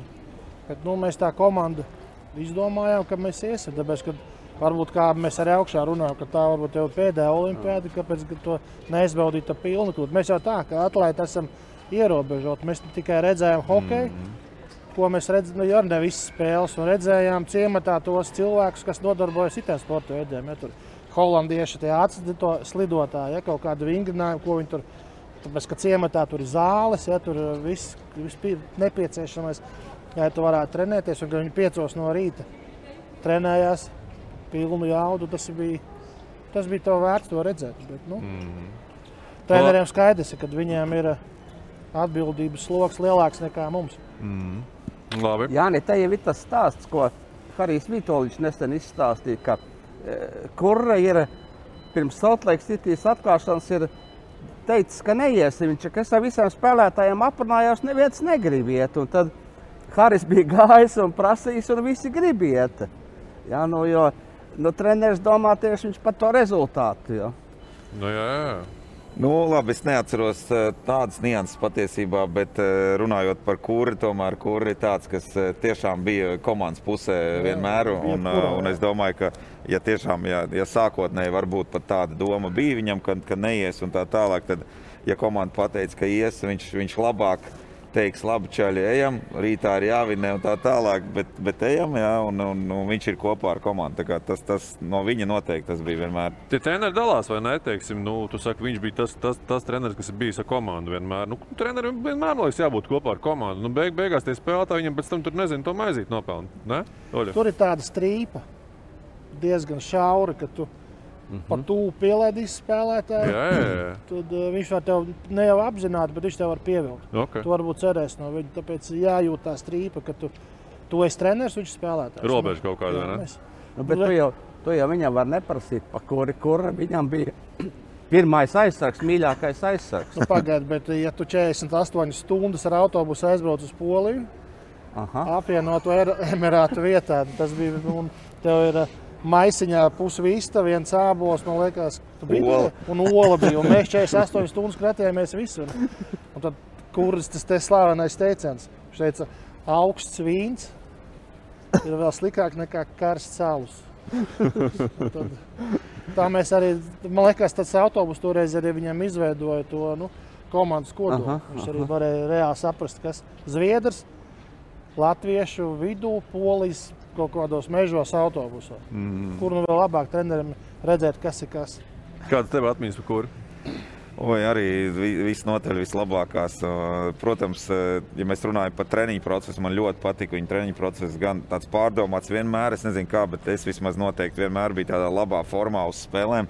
Jā, uh, tas, kas saistās ar viņa cilvēciskajām īpašībām, nu, viņš uh, ļāva, kā saka, tu varēji pasmieties, nebija, nebū, nebija kaut kāda pārāk liela nopietnība, bet pret viņu vienmēr bija respekts. Jo tu redzēji, ka un tu zini, ka viņš ir cilvēks, kas bija kaut ko vinnējis. Ja, tajā laikā nu, nevis kaut ko vien, bet viņš jau bija, jau bija pasaules čempions. Ja, tajā laikā. Tas viens Bet nu, viņš spēlēja uz tiem jūsu prātiem vienalga, ne? Nu, Cik nu viņš spēlēs? Nu, tā ir varbūt spēlēšanās, vai arī tā ir tāda savstarpēja cieņa patiesībā. Viņš Uzt- zina, viņš, jā, tāda, uzticība. Viņš, viņš zina, ka, ka spēlētājiem ir svarīgi, lai viņš uztos labi. Jā. Jā, un, un, un viņš to mēģināja darīt. Un, un, un mēs zinām stāstus par sarkanajiem paklājiem. Jā. Mēs eh, varbūt varam arī pastāstīt, kā saka, pēc tam, ka, kā Salt Lake City jā, bija, kur mēs, eh, vai es tagad varu pastāstīt, Droši. jā, kā mēs, eh, mēs gājām, kur bija sarunājis tur spāņu centru, tādu rīktīgi labu kalnos ar ārā, ārā silto basēnu un tā tālāk. Un, cik es saprotu, viņš tā kā bija Kirovam Lipmanam prasījis. Nu, Te tev vajadzētu apmaksāt komandas pasākumu, un Kirovs esot teicis, nē, nu, bet nu, mēs aizbraucām, un kura vienkārši pie, piestādīja viņam rēķinu. Jā, beig, beigās. Un, Čeku atdeva, un viņš- Jā, atdeva čeku, nu, tā kā dara, ko grib. Nu, tas ir uz, uz Latviju, jā, kā saka, čeks. Un, un uh, tas bija tas, es domāju, arī komandai patika šī Nu, jā, viņa jā, jā. attieksme. kā tāda, Viņš un- nostājās jūsu pusē faktiski. Nu, viņš ne, nebija tā, ka viņš ir mūsu pusē. Viņš bija treneris, Prasīgs, kas jā. rūpējās par saviem spēlētājiem. Un tas ir viena, tā ir viena no lietām, kas man teiksim, nu, palicis arī tagad atmiņā, un ko es mēģinu darīt. Es vienmēr mēģinu puišiem uzprasīt arī tiem, kas ir apslimuši, kas, kā viņi jūtas, kad tur traumas vai kas. Ja, skaidrs, ka uh, tas ir svarīgi un, un, un cilvēkam patīk, ka, ka pa, pa viņu izrāda interesi. Un, un kur bija tāds, kas, nu, kas man liekas, Nu? Tu cilvēciskums, jūti- Oļeg, nu, cilvēciskums, Jā, tu jūti, Bet, bet, bet nu, pretstats ir Vorobjovs čempionāts Rīgā. Sapulcē tu nevarēji smaidīt. Oh. Tev nevarēja, nu, pat maziņš vaips, ka tu smaidi. Ja? Tu neesi gatavs. Nu, viņa tā. Nu, kas tas ir? Nu, Nu, kur es kas neesmu tas ir. gatavs? Tas Nu, ir- vien neesmu Pie gatavs? ķīkanā nevarēja zobus rādīt, ka tu smējies. Nu, tu vispār smieties nevarēji, pie ķīkanā bija. Ja zobus redzat, paskatieties, ķīkanā viņš vispār zobus redzēt. Viņš nekad nespēja. Mm. Te ir tāda nu, stereotipa, kas vācās kopā. Es domāju, nu, jā, vēl un, piemēram, jā, tas pats Vorobjovs, nu, viņš to, un Tikanovs, un viņi, ir, viņi nāk no padomju savienības, viņi nāk no turienes, kur principā tev visu laiku jāsit, jāspiež, jāpiespiež, jā, un tā tālāk, viss caur, caur to iet. Mēs tomēr jau vairākus gadus bijām spēlējuši Eiropā, jā, pret mums mēs Redzējuši to paši, Eiropā, gat, paši gatavojāmies Attieksmi, jā. sezonai. Jā, attieksme pret tevi. Nu, var sakot, savādāk cilvēku. Un te pēkšņi atnāk Vorobjovs un nevar smaidīt. Mm. Un no sapulces ir tur pa stundām un tā tālāk. Jā, tu zini, ka tur nu, nu, tā, tam, tu, tu apzinājies to, ka tev uzticās, ka tu gatavojies spēlēt. Jā, un tas arī viss. Un Nevis tev tur jābūt gatavam kaut kad no rīta. Man vienmēr patīk tā frāze, kad treneris ienāk, viņš saka, nu, tu esi gatavs no rīta. Es saku, klausies līdz spēlē vēl 8 stundas. Kāpēc? Nu, kā, nu, es, es varu koncentrēties, varu domāt, bet man nav jābūt tagad gatavam. Jā. Man jābūt gatavam tad, kad ir iemetiens pirmais. Jā, jā nevar runāt, vai man nevar runāt. E, Tu gribi runāt? Nu, vai? pie, pie Oļega un kā bija, kad uh, 11. jābūt istabā. Normāli. Vakarā. Normāli. Nu, nu. Nāk pārbaudīt. Mēs atbraucam, kā Oļegs saka, no Zviedrijas. Es brīvs cilvēks, esmu. Es zinu savu ķermeni, kas man vajadzīgs. ir. 11. man pie durvīm stāv pārbauda. Es esmu numurā vai neesmu. Vai no rīta pienāk deguna piebāž. Tā ir tā, ir tā vērtēšana pēc sevis. Saprot, tā ir tā vērtēšana tu pēc tā, kā- ko tu kādreiz Tu esi. tā kā- citā līmenī, tas runājas ar citiem cilvēkiem un atnāc šeit. Te. Viss Redz- vairāk ne vārdi. Redzi, Jāni, viņi briesmīgi slavē kuri, bet ja viņi būtu nonākuši, kāds no viņiem būtu nonācis tādā situācijā kā Rodrigo Laviņš, kuru kur aizmirst trešajā periodā, ka viņš vispār ir uz soliņa. Un, nu, Nelaiž vienreiz, nelaiž otrreiz, kā tur aļģi tālāk bija. Bet pagaid, to viņš, tagad teica pēc spēles pats, jā? Spēles laikā viņi nelaida. kuru spēli? Pēdējā spēle ar, ar Ukrainu. Ja? À, nu, es neatceros, bet eh, tas, ko, tas, ko pa kuru noteikti varētu teikt, ka nu, tiešām spēlēs, kur bija nu, kaut kur viņš bija citā planētā. Viņš Viņš nekad īsti neko. bija, jā. viņš Viņš bija labs motivators. Viņš jau uzlika saka, to spēles bildi, ja kaut kādu teiksim, Ne, nu, spēles viņš zīmē. Zirgu sacīkstes bija speciālists. Nu, labi, viņš Bet, bija speciālists kad arī, mēs, kad arī mēs vēl būsim bijusi komanda uz, uz to te zirgu sacensībā. Viņš bija, viņš bija bijis arī kādreiz līdz uz zirgiem. Mēs Jā, tieši tā. Nē, tas bija čempionāta laikā tas No bija. kuras to mēs atceramies? Mēs atceramies pedikīru Somijā, mēs atceramies eh, zirga sacensības, mēs atceramies, eh, man liekas, kartingos mēs bijām, mēs atceramies Soltlaikā to. Un eh, tā ir viena lieta. Un Un- plus tā, tad, ja tu esi tik Pagaidi, ilgi. Oļeg, tu nebija, ko Pelbiks reklamēja? Ja tur bija Jā, biju. jā, Tu biji, nu, mēs bijām ne, ne nu pelbiksēs, bet vispār Jā, visādos kaut kādu viņš bija dabūjis dizaineru sponsoru izlasē. Un- un tad vēl bija. Modes skati kaut kā tā. Jā, Jā, modes skata bija. Es biju, atceros, ka paldies Dievam, negāju pelbiksēs. Aļģis Širokovs gāja Pelbiks. gāja? Jā, jā, Jā, jā, un Kaspars tas Tašenko gāja tādā, nu, tajās svītrēnajās. jā, jā, jā, jā, jā. Un tā vēl jums mācīja ēst, kur arī to sauso barību aksa. Aksonu tas bija sponsors izlasē. Nu, jā, viņi bija no, izlases atbalstītājs un man lielā mērā droši vien pateicoties tieši kuram. Es domāju, jā, un tāpat laikā. Ā, Es saku, kur bija, kur bija motivators? Viņš bija cilvēks. Es, es piemēram, uzskatu, ka mums ir bijuši tiešām labi treneri izlasē. Jā, ā, un ā, es uzskatu, ka principā visi treneri ir bijuši atbilstoši tajā līmenī. Jā, katram ir savas kaut kādas lietas, ko viņam varbūt tās, kur kāds bija labāks ar cilvēkiem, kāds bija sliktāks, kāds bija varbūt pavisam slikts cilvēkiem un tā tālāk. Katram bija tāds kaut kādas savas ambīcijas, bet ja mēs runājam tieši par kuri, nu, tad viņš bija tāds, mierī, viņš bija, viņš bija tāds mierīgs cilvēks, kas varbūt tajā brīdī, nu, mēs jau bijām tomēr izlasē, mums bija pārsvarā visi čaļi tādi, nu, diezgan tādi līdzīgi vecumi jau.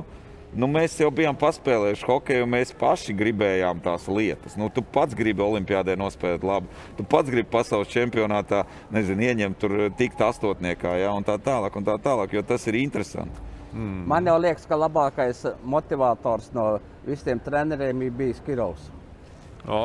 Viņš ir treneru motivators. ko? Nonākam dabīgi mēs pie, dabiski mēs pie nākamā atslēgas vārda Kirovs Lipmans Olimpiskajās spēlēs. Tu jau pieminēji, vai neviena epizode ir vēl kaut kas bijis tāds, varbūt spilgts?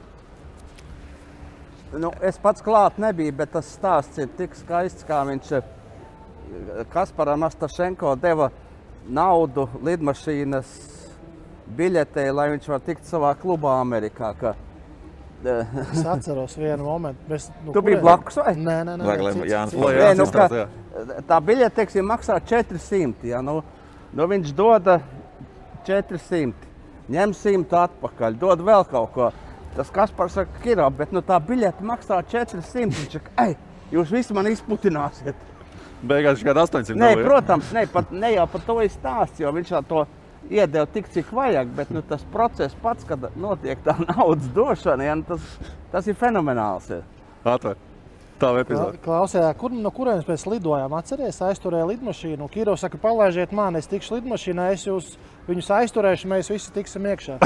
Kirovs ejiet iekšā, dūris aiztaisa Kirovs un, tiec pats kur tas bija. Kur tas bija? Bet Viņš viņi neaizlidoja starp citu kopā ar, ar kūri. Nezinu, divi tā nu, kaut- vienalga, bet viņš saka, palaižiet man pirmo, es visu norganizēšu.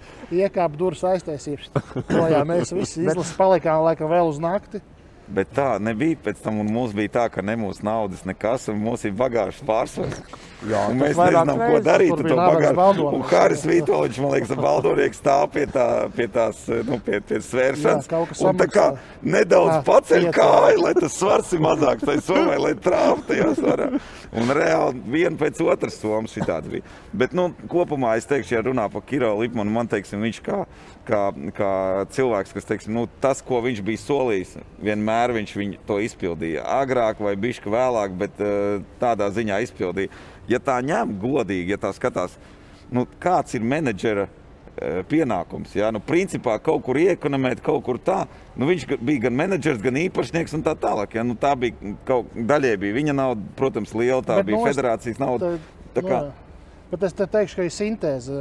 eh, Ir Znaroks un Lipmans. Ja nebūtu Znaroka kā spēlētāja, nu, nezinu, vai mēs to visu būtu dabūjuši. Bet Znaroks kaut kā viņš dabūja pie Kiro nu, vajadzīgās lietas, kur viņš varēja piespiest. Un visu, ko viņš solīja, visu, nu, pateicoties Oļegam, arī mm -hmm. mēs visi esam dabūjuši. Tas ir cepuri nost. uz to. Atvar, bet es, es katrā ziņā esmu laimīgs, ka tāds tēls kā Kirillis bija. Ja? Protams. Ja, ja viņš nebūtu, es, es daudz mazāk naudas būtu nopelnījis ar saviem rakstiem. Tur uzreiz sižets ir vai ne? Un ir viņš palīdzēja visiem. Viņš ne tikai tas Sapņu vien, un arī nu, tas bija tomēr visā visumā tā labdabīgi. Bija, ja? Tur nebija jā, jā, es piekrītu. Un arī daudz runā par to, ka nu, es biju tur viens no tiem cilvēkiem, kas tur Kirovu novāca apmēram tā tālāk. Aha! Bet es, bet, nē, O, nu, nē, nē, nē, nē, nu, kā, jā, kādreiz, jā. bet, bet eh, patiesībā nu, pirmām kārtām tā pa lielam nav. Nu, tas, ka tur, tur jau viss bija izlemts, saka, tur bija viss sat, sataisīts, viss kārtībā. Jā. Bet otra lieta, es joprojām Kirovam aizsūtu apsveikumu. Viņ, tur, Viņš tev atbild arī? Viņš man atbild, viņš man arī teiksim, kārtībā. uz 18 čempionātu, viņš man uzzvan pēc tam, ja viņš saka, kolēģi, tur malači, jo es ticēju tev un tā tālāk. La, lai gan pirms gada vai diviem, ja mēs esam tur it kā kaut ko saplēsuši. Katram cilvēkam ir savs viedoklis par kaut kādām lietām. Jā, kādam visam ir, visam ir savs laiks, arī, arī cilvēciski. jā, Jā, jā. Tur kat, katram ir savs laiks. Tāpat tas kā arī bija tas tavs, mēs ar- tav, tavs galvenais mesiķis arī tajā uzrunā vēsturiskajā, kad tu tur teici, vai ne? Visam ir savs laiks. un Jā, tas bija nu, tas tavs visam ir savs laiks. Nu, arī man kā hokeistam bija savs laiks. Es aizgāju. Mums visiem ir, ka man kā trenerim arī ir, ir kā saka, savu, savu, neskaties uz mani. savu laiku. Un, ā, tev arī, jā. Bet, jā. Nu, visiem, visiem. Pieņemt, neatņemt, viņš ir patriots. Visos tajos uh, līmeņos, kuros viņš ir grozies, viņš vienmēr to ir teicis. Tas ir cepuri nosacījīgi viņa kalibrē. Ja, ja, skatāmies no biznesa puses, ja, tas ir PSRS uh, produkts, uh Mhm. -huh. augstas kvalitātes. Pareizi. Viņš uh, vadīs ir Liepājas metālu, Grindeks, ja, joprojām ir. Mm. Un Dod Dievs viņam vēl tikpat. Atvar un vēl ir. Nu, es tā, man ir grūti spriest, eh, ko viņš saprata hokeja, bet viņam bija ļoti liela interese par to. Un, nu, principā pusi darba dienas viņš tomēr veltīja hokejam. Ja? Un, nu, ko es varu teikt? Viss cieņa. Kiram. Kiram. Laižam tālāk, nākamā atslēgas vārdu. Īpašā spēle, viena spēle.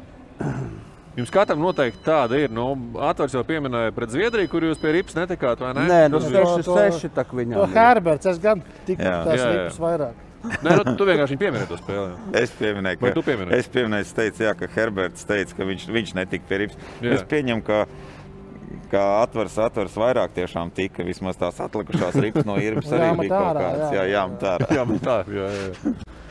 Uh, Es nezinu, kā, kā atveram. Man laikam jau ja saistās ar olimpiādi. Tā kā es teicu, principā nu, tas nebija tāds uh, vēl mans laiks izlasē, ka es būtu nu, tiešām vadošais spēlētājs. Līdz ar to, protams, tā, tā īpašā spēle tas, ka tu esi blakus tādiem kā Sandis, jā, kā Arčs un tā tālāk. Tādā viņu formas ziedā. Jā, kā Atvars teica, ka tas ir gada vidus, tuvojās plēfam, tas ir viņa sportiskās formas zieds. Un tas, tas bija, to bija patīkami redzēt. Un, uh, es varu drīzāk runāt par pasaules čempionātiem un tā tālāk. Jā, bet nu, varbūt Atvars par Nu, olimpiādu. Tā ir Slovākijas spēle, jā, jā. 6, 6. 6-6.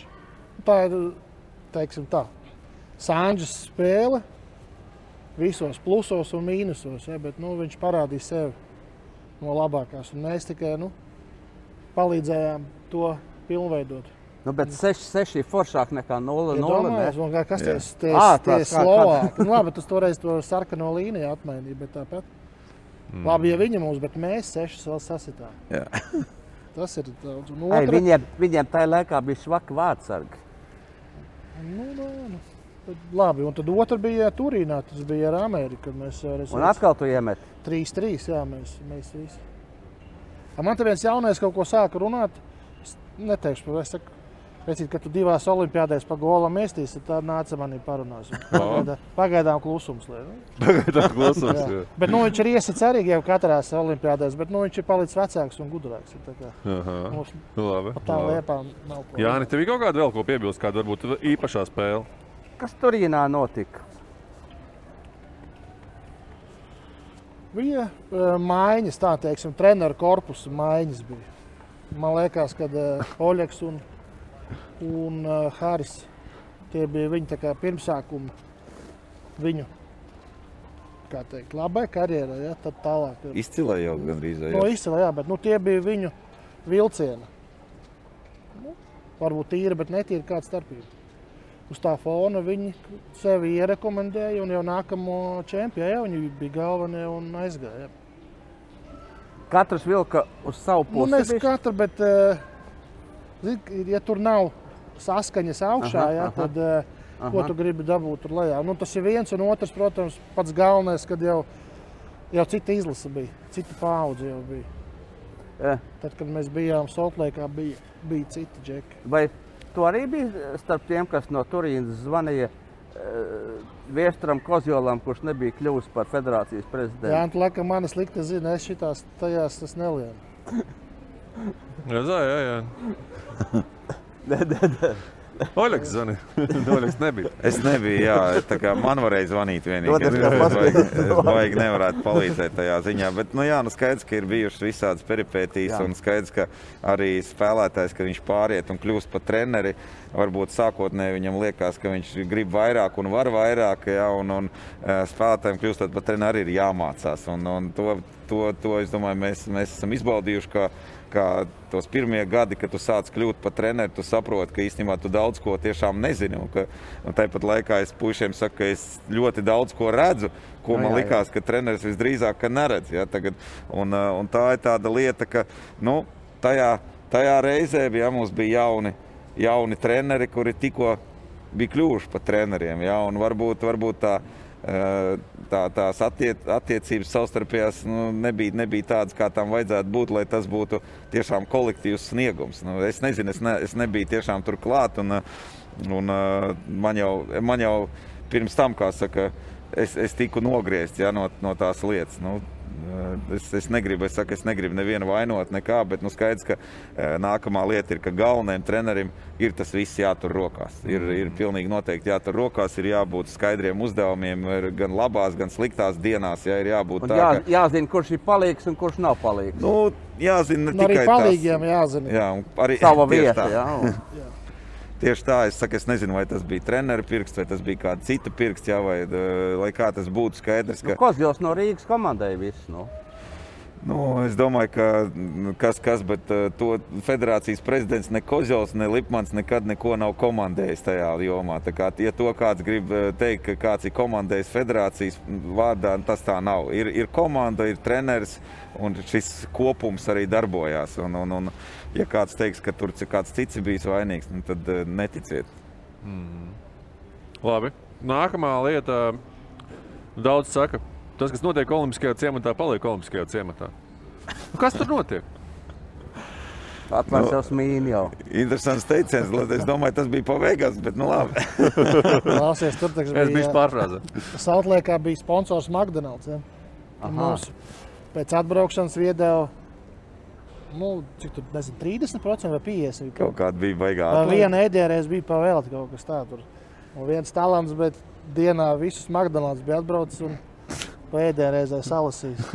Neteikšu ne vārdu. vairāk. Nu, pasaka, Bet, nu, tur- iztulkos vēlāk. numuru nu, pasaka vismaz. Nē, nē, nē. Un tad eh, pašā Saltlēkā, kad mēs bijām, nu, arī atkal McDonald's. Jā, un tad ieej iekšā skaties Brett House. Tas eh, Teons Flerī vēl mazais. Katram uz kājām pa vienai daisadotājai, uz katras kājas. Tur stāv šī tās te kaudzes ar tiem burgeriem. Tur likās, kā tur tie profiņš tā te. Kas spēle iziet, tur 5-0 vai ko tur 6-0. Netraucē viņām. Mm. Jā, nu tieši tā, tas olimpiskais ciemats ir, ir vieta, kur ir, kur ir saka, viss, viss pa brīvu. Ja bija, tā bija liela tāda hāle ēstuvei. Man liekas, bija pat tāda spēļu automāti Saltlake City, kur mēs arī tur īsti nost negājām. Ja, tikko... Bet pa naudu? Jums? Nē, nē, nē, tie bija tā tiešām reāli pa brīvu. Tu tur sacīgas mašīnas un viss tā kā atrakcija parkā, bet pa brīvu. Jā. Mm -hmm. Kas tagad ir telefonā, tad agrāk tas bija speciāli izveidots. Jā, jā. Un, un, un tieši tā, un tad, nu, tas, tas viss bija pa brīvu, plus uzstājās ļoti slaveni mākslinieki arī. Jā, tur ik pa vakariem es to, man liekas, uzzināju vienā no pēdējiem vakariem. Jo, nu, nezinu, es mums... nezināju, ka tur kaut kas tāds ir. Reāli bija. Es biju uz tā, es biju uz tur, es ne, negribu tagad pat kaut kādiem reperiem tādiem bijis. Es eju, eju vienu dienu vakarā pastaigāties, un tur ir vienkārši kosmos sāra. Notiek, es skatos, nevar būt. Un tur, tur visi tie amerikāņi, viņi jau, nu, kā saka, visi pasauli jau zina tos cilvēkus. Un es, es biju šokā, bet man liekas, tas bija viens no pēdējiem vispār vakariem. Tā kā, nu, īsti, īsti, man liekas, viena vai divas reizes tikai kā, apmeklēju tādu puskoncertu. Pus Oļeg, viena mūsu slēpotāja bija visu nakti pirms savas starta uh, diskotēkā pavadījusi. Nu, Slēpotāji? Slēpotāji, jā. Labi. Ja tu to zini, mēs jau jā. viņus neredzam. Mēs tikai mēs, no, jā, mēs jā, bijām jā. ierobežots. Tas te mūsu savs stūrītis. Jums, bet, bet tas... vēl tur bija tāds fiška, kad uh, Īstons dalīja pa brīvu visu šitos te. oh. Noļēgām tur, man liekas, trīs somas no Amerikas ar viņu atbrauca uz mājām. Pēc tam tika slīdes, kas tur bija. Jā, jā, jā, bija tā laikā, nu, ja tie, kas par to hokeju tiešām vairāk interesējās, atcerās, bija kādreiz tās kompozīta kāti un likās iekšā lāpstiņas koka. Ja? Un, uh, tas bija tas brīdis, man liekas, bija iznākusi pirmās tās nu, kompozīta nūjas, pirmās iznākušas. Tur bija, nu, tur bija tiešām īstona, īstona pārstāvniecība, un bija arī Bauers pārstāvniecība, man liekas. Bet nu, mēs līdz tam Baueram īpaši netikām, jo tur Baltkrievi visu to izķēra. Ja? Tur šņores, lentas, nūjas, cimdus, ja? tur un tā tālāk. Nu, mēs tikām tā pie tā īstona. Un, nu, tu ienāc iekšā, un kaut kā laikam es, es sanācu arī viens no pirmajiem. Pēc tam tu uzzināji, bet... un nevienam neteici. Nē, nē, nē, es, es, nē, es, es skaties, Oligam jābūt slīdes, tad tu no kurienes jā. īstons dod. Vārds sakot, īstons dod slīdes, nu es tā kā, viņi tā kā ienāk, jūs gribat pamēģināt? Es tāds, jā, varētu pamēģināt, gribi nūju. Nu, jā, kāpēc gan es negribētu nūju? Reku cīmdi arī, un cīmdi arī bija ar Latvijas eh, uzrakstu Latvijas. Ah. Viņš saka, ka mums ir Un tā es, tā es tiku, jā, es tiku pie nu, kaut kādām divām nojām, pie, pie cimdiem un, un tā tālāk. Tā kā, un, un pēc tam tur mēs tur, nu, tas veikals, protams, tika iztīrīts. Jo nu, tajā laikā jau bija, tas bija kaut kas tāds, kaut kas tāds nu, jauns ļoti. Mm -hmm. Padalies, Jānis, tu kā, kā saka, nu, tajā laikā nonāca tajā visā, kā saka, Everģēlībā, kur tu vari dabūt visu kaut ko pavēlēt. Nu, tagad jā, tu arī varēji kaut ko dabūt. Tu kaut ko varēji dabūt kā, kā žurnālists. Es gribēju Vankūverā nopirkt kaut kādu Kanādas jaku. Un es iestājos rindā, un tās jakas, jakas beidzās. Kanā, Vankūverā šausmīgi. Nu, vispār jau Kanādas simboliku vienmēr izķer. Jebkurā, ja, ja ir iespējas samainīties vai ko. Tas arī visur bija. Saltlēkā tas pats bija turien arī. Jā, jā, jā. jā. Tā, un, te... un, un es zinu, ka es stāvēju veikalā. Nu, man droši vien nederētu. Tā jaka bija maza vai ne, bet tā vēl man bija liela. Un, Un tad vēl bija, viņiem bija, Vankūverā bija cimdiņi, sarkani, balti, bet nu, tie man tā kā nepatika. No to tā, to jā, jā, jā, jā. Priekšā, vai te bija visu? Mm. Labi. Nākamais atslēgas vārds - treneris pilns citāts, kas varbūt ir iekritis kaut kur atmiņā, atziņa kaut kāda. Vai? Es nezinu par olimpisko citātu, bet e, uh, treneris Veresņevs citāts man visvairāk iekritis atmiņā. Viņš teica, mēs vam gavarim, a viņi ģēlēt. Mēs jums sakām, bet jūs nedarat. Tas ir spilgtākais, tas ir spilgtākais citāts, laikam, kas ir eh, viens no spilgtākajiem, vismaz, kas ir bijis manā, manā dzīvē, ko es joprojām lietoju. Nevis tā pats īsti, bet atminoties. Ja, un, un mēģinu patiesībā to pats nu, tā baigi neuzsvērt. Ja, ka, mm -hmm. ka, principā, visi ir atbildīgi par zaudējumu, visi ir atbildīgi par uzvaru. Principā, ja. mm -hmm. Un Nazārau teiciens. Give me Vakakā? Gīvumī kļučī. Austrijā viesnīcā vakarā. Jā, tas bija Olimpiskā atlases turnīrā uz eh, Sotlīka Lagenfurdē. Un eh, viņam galvenais, eh, viņš atnāca. Un viens no puišiem, man liekas, teica, nu, Nikolaič, jums palīdzēt? Viņš saka, es pats, ja sam. Un viņš ir galīgi gimni kļuči. Plīz, plīz, varbūt vēl bija beigās, es nu, nezinu. Bet tur jau visi bija gar zemi, gimni kļuči. Ļoti labi. Jā, ir kaut kas palicis tāds. Nē, man nav No palicis. entajām intervijām, no entajām sarunām ar, ar Nē, es, treneriem. tikai, es tikai esmu dzirdējis, ka tas jau bija pasaules čempionātā, ka eh, atkal man jāsauc uzvārdi, ka, ka Kirovs kaut ko tur bija teicis, vai ko bija pārtraukumā ienācis, ka tur rezultāts tur šāds vai tāds. Un, un, un kur bija angliski pateicis, tad jūs neklausieties, viņi tas āzis neko nesaprot. Jā, Ah, angliski viņš tev teica. jā, jā no angliski. Jā, nu. Nu, Bet ja, es- ja pa, ja pa Kirovu izteicieniem, tad man, man, man atmiņā ir viens, eh, ja nemaldos. Pa prēmijām kaut kas notiek. Nē, īstenībā nē. Tā viens bija, mēs, mēs tiešām, mēs laikam, kas, neatceros, kura tā vieta, vai tā bija, ne, tā nebija Maskava, bet, var sakot, vienā no, vienā no turnīriem vai, vai Vācijā, kur, ā, nu Vācijā var, laikam, tai pašā Vācijā, kur mēs eh, 2001. gadā zaudējām, eh, mēs, mēs spēlējām pret Japāņiem. Jā, jā, jā. Un, man liekas, paiet tas pirmā, pirmā trešdaļa, un tie Japāņi reāli, nu, viņi, nu, viņi, viņi skrien visu to periodu. Tu jūti, ka viņi visu spēli neizturēs, bet viņi tur skrien, nesājās, un mēs esam kaut kādi, es neatceros, viens, viens vai viens nulle. Un Kirovs ienāk iekšā ģērbtu, un viņš saka, nu, что, ну, ko jūs darat? Их же надо просто обыгрывать. Un tā kā viņam vienkārši palūdz, tā kā, jā, viņus vajag vienkārši apspēlēt. Viņam palīdz Kiro izēlot ārā. Jā, nu, un, un tā tā. Bet nu, viņš tā kā tu Jānis saka, nu, viņš bija tajā hokeja, viņš jūtas Jā, jā, līdzi jā, pilnīgi jā. noteikti. Un, un, um, starp citu, kā viens no notikumiem uh, Saltlake Cityjā pie mums, uh, man liekas, pie mums ģērbtuvē atnācis pēc spēles. Pēc tieši uh, Vairvīķa Freiberga bija, man liekas. Ja? Pēc Slovākijas. Pēc Slovākijas Jā. spēles viņi ienāca, man liekas, tur samīļoja jā. lielās mūsu zvaigznes. Bet jā, viņi ieradās, ieradās hokeja izlases ģērbtuvē, protams, arī Kiro pavadīja- pavadībā. Eh, Bet nu, tas bija tāds arī tāds eh, patīkams notikums, ja, ka valsts Oļ, prezidents- bet nu, vienalga tas ir. Nu, labi, vairāk vīķa, Freibergs sieviete, ja, bet vienalga, ja, ja prezidents atnāk, ja, nu, tas ir. Noteikti. Bet tas tāpat kā mums ārzemēs visur ir bijis ir um, vēstniecības mūsu ielūdz. Ja.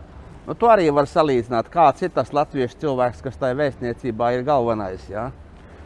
Un, Kā spēlētāji uztver šo visu pasākumu? Tas ir tāds vairāk, nu, ai, jāaiziet atkal, vai Nu, nu, labprāt ejiet. Kad mēs Rīgā ja, to olimpisko kvalifikāciju vinnējām Baltkrieviem, jā. Vairāk vīķi arī bija ienākusi ģērbtuvē. Nu, labi, tur jūs bijāt vispār nacionālajā varoņā, pēc Bet, tam vēl nu, divas tās nedēļas. emocijas, tā bija Nu, vecā jā, jā, sporta pilsēta. Tas ir uh, Jā, kontekstā viss kopā. Atver. Latviju ar tevi ir. Nu. Nu, jā, jā. Jā, tieši viss. un tik tuvu. Tā, ne, tik, nu, ne mēs tālu, bet eh, tieši mēs tuvu pie, pie tiem visiem. Jā. Un ienāk ģērbtuvē. Un otrs bija, mums bija Sanktpēterburgā čempions. Mums bija tāds uh, Boris. Tā kā, Mhm. mēs braucām turieni. jā. Nē, nē, nē, nē. Boris bija t- tas karatists. Treneris fiziskās. tā kā, Fiziskā jā. saga, viņš bija arī miesargs un visu. Un mēs vinnējām Krievijas laikam. Un ie- ienāk ģērbtu konsuls, Latvijas konsuls. Mas, Pēterburgā. Jā. tikai skatās, Boris, viņš karatis kaut kāds, kurš Dans nezina, 4. vai 5. viņš jau viņu samet kājām gaisā un jau žņaudz nost. Jā, to te veču, ka nabaga. Kalmuts, ka palaida viņu vaļā, tas ir konsuls.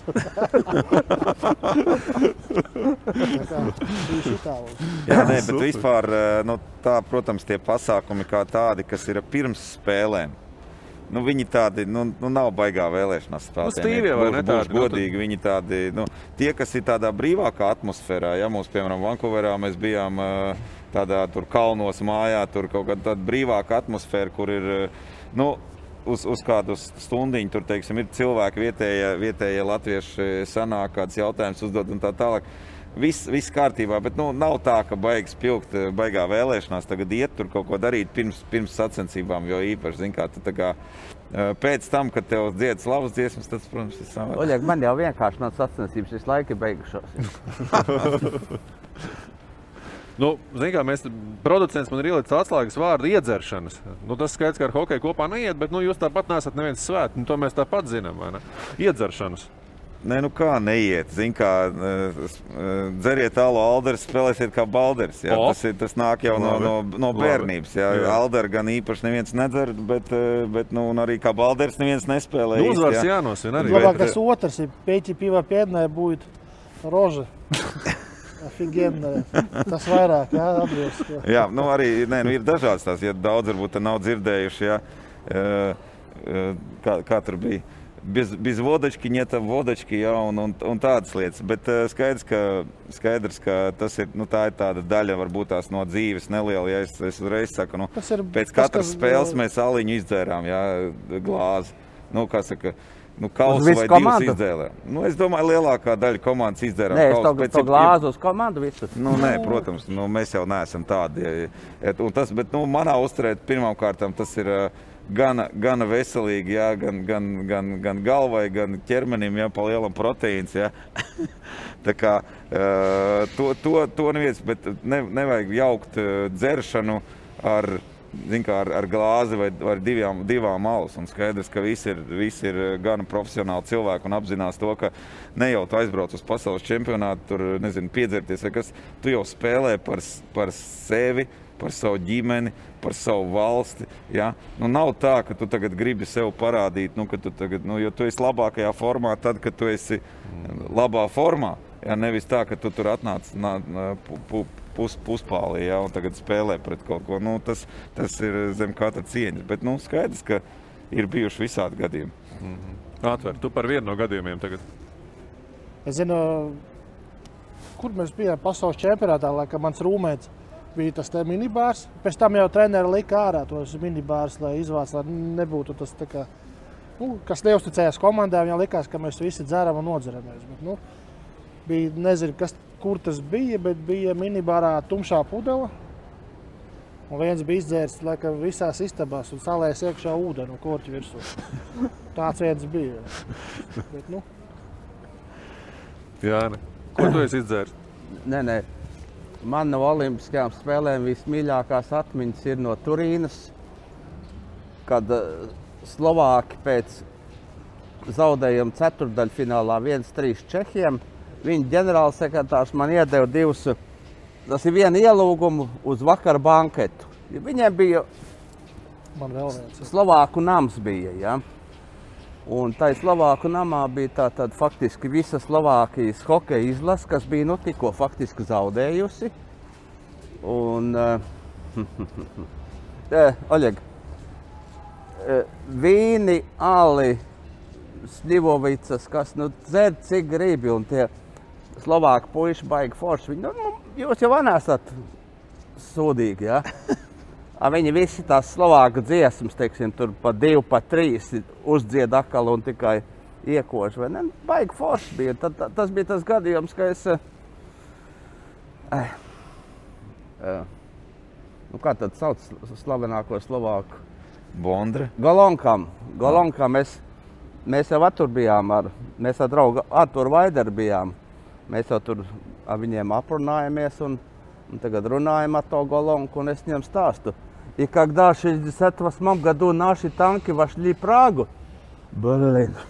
Tāda kļūda. Nē, nē, nē, nē, nē.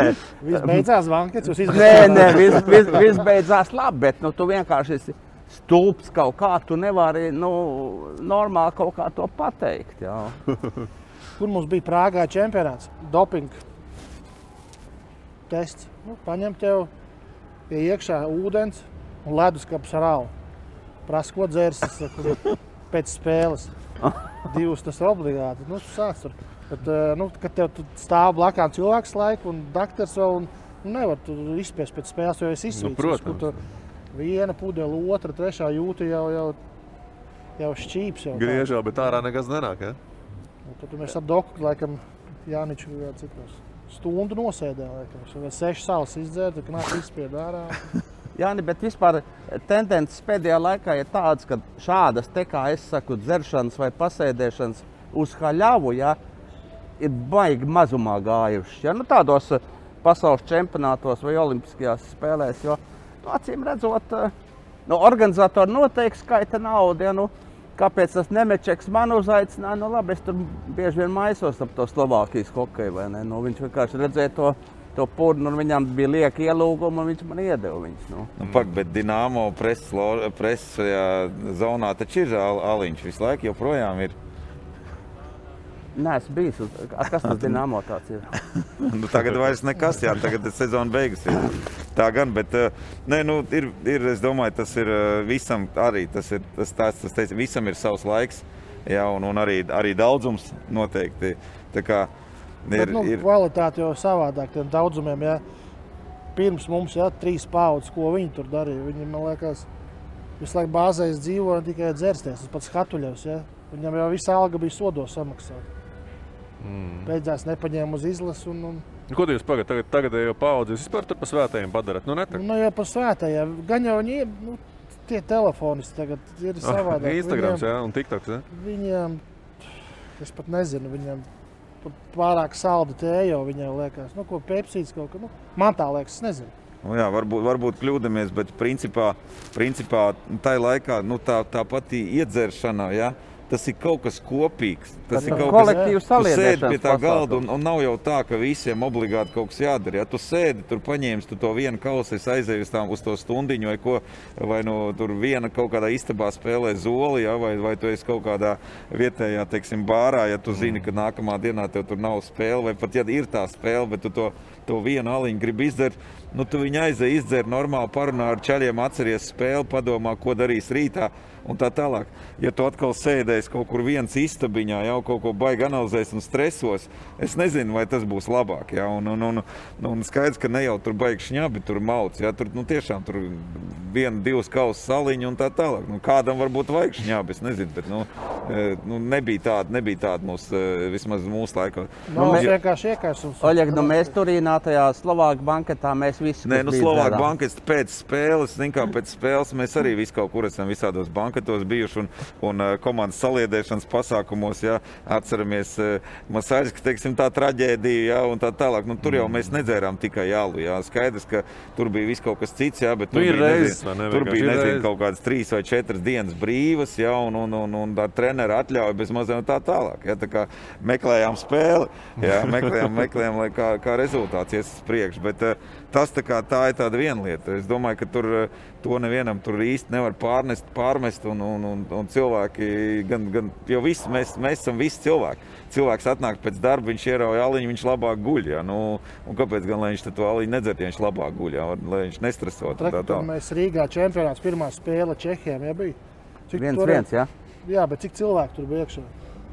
Vēl šitie te tie 12,000 vai 14. Nu, desmit- tur desmit, reāli es pēc spēles 12, izējos, kamēr līdz aizbraucām līdz tai bāzē, man šī tā gala pulsē. Izdzert tos pašus divus sāls, vienkārši nervu sistēmu. Tev nomierinās, tu paliec, nu, bet tu vismaz vari aizbūt. Tas ir stress un viss tas pārējais. Kas to māca dozēt? Sevišķi mēs jau, mēs jau sākām braukt pārzemēm. Tur jau viss atļauts. Ir. Dar, rāda Nu, rezultātu. jā, tā kā tagad atvers saka par, par tiem eh, telefoniem un datoriem. Tā ir nākamā lieta. Ja tu, piemēram, nu, es teikšu, es piemēram pastāstīšu par U18 izlases pieredzi. Ja. Nu, es tagad aizbraucu uz, mēs aizbraucam uz turnīru Austrijā. Nu, tur, piemēram, ir nezinu, Austrijas izlase, Norvēģijas izlase, kaut kāda Dānijas izlase. Un tagad mēs kopā esam ēdamistabā, nu vēl līdz Covid. Ja, mēs tagad eh, esam, esam ēdam. Un situācija tāda tur dāņu galds, tur tas galds, tur vienkārši ir klusums. Un viss telefonos. Latvijas izlasē telefona ir aizliegta, vismaz manā, manā, manā jā, vadīšanā. Tur ir vienkārši Aizliegt, tā kā. Oļeg, Oļeg aizņemt, tā kā pa, Ne, aizliegt. aizliegt. Pavisam aizliegt. aizliegt. Nu, aizliegt, ne, aizliegts, Ēdot. aizliegts, aizliegts, trenējoties, atnākot halē un tā tālāk. Ja, tur tur var telefonu lietot autobusā, tu gribi darīt, ko gribi. Autobusā, Jā. viesnīcā tu vari, brīvajā laikā, jā. Bet nu, ēdamistabā nekādā gadījumā. Ja. Un tur tik, tik patīkami ir Nu jā, skatīties uz to dzīvā situāciju, runa, ka jā. tur ir klusums. Un tur vienkārši ir komandas uh, feelings, tur ir, tur ir ceļš, nirdzis stāst kaut ko viens otram. Ja? Vienkārši patīk, ieraugt kaut kur telefonu. O, o, mums ir dežurants jau uz mēnesi. Ja? Nu, visi paņērdz, visi laimīgi, nu, rīt vāks rips un tā tālāk. Ja? Skaidrs, ka tas, tas dod, tas, kom, tā komunikācija, tā, tā, ir, tā ir svarīgākā lieta. Un tas ir tas, ko mēs arī kaut kur Covid-19 Lai, zaudējām. lai nav ja. katrs pa vienam, Jā, jā, pie viņš ir pa vienam Jā, katrs. jā. tieši tā. Labi, man gribās noslēgt pozitīvas notis, tāpēc uh, spilgtākais kurjos. Tāds, ka viens, kad bum un ir. Man vairāk saistās ar kaut kādiem tur braucieniem. Un, un, uh, vienreiz es atceros, uh, uh, vēl mēs bijām Francijā, man liekas, un, un tur bija gan Viktors Ignāķevs, gan Saša Biļauskas.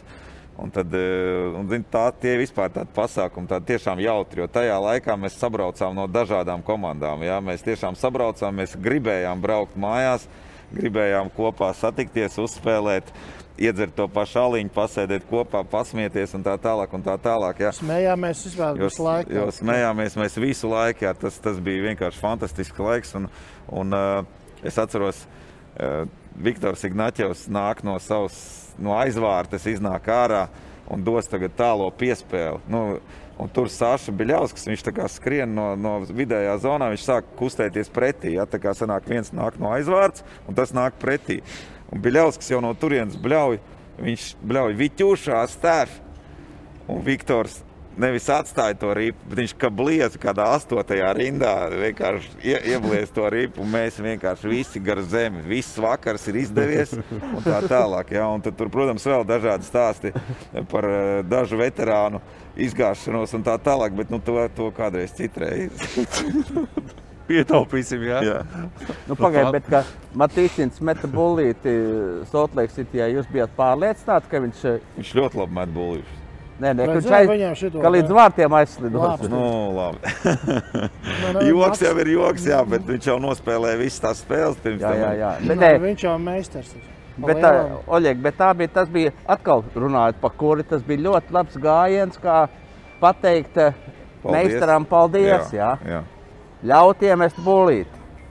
Pilnīgi noteikti. Pilnīgi noteikti. Un vispār jau tas, ka, ka vispār, nu, kā mēs arī tagad runājam, ja olimpi, uz Olimpiādu Latvijā tomēr brauc nu, tie, kas ir nopelnījuši. Ja? Nevis varbūt tas, kas uz doto brīdi ir labākais, ja tur kaut kur, bet īstenībā tas, kas ir nopelnījis, un mēs, atdod, mēs kaut kādā ziņā godinam to spēlētāju, vēl viņam ļaujot aizbraukt uz Olimpiādu. Un es neatceros, kā toreiz ar Maksu bija, ja? vai tas bija tas, vai tomēr viņš, saka, bija tas, kas varētu tur palīdzēt. Bet nu, tas bija cēls žests, un es domāju, tas ir.